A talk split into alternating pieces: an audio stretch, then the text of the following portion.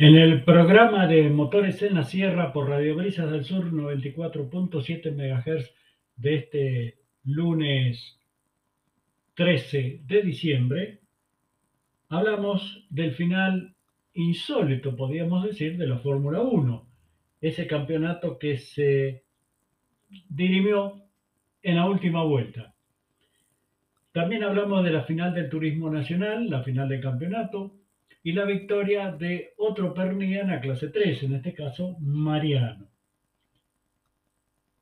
Hablamos con Facundo Arduzo y su futuro dentro del turismo carretera y también hablamos con Rodolfo Di Meglio, que tiene la intención de solicitar el pase al turismo carretera al Lautaro de la Iglesia por su trayectoria.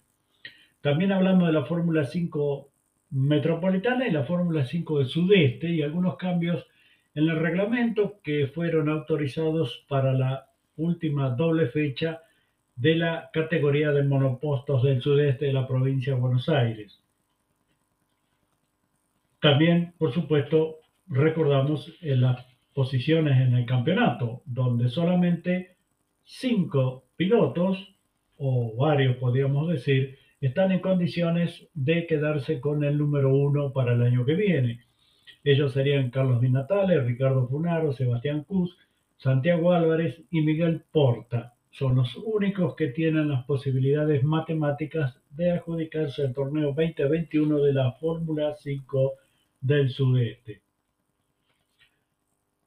Y terminamos hablando con una nota eh, histórica, podríamos decir, y recordando un poco las viejas series de televisión. Por eso hablamos de los autos que utilizó o se utilizaron en la serie del Super Agente 86.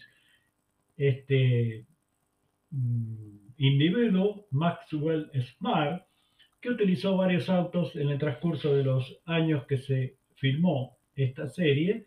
Bueno, recordamos cuáles eran cada uno de esos autos.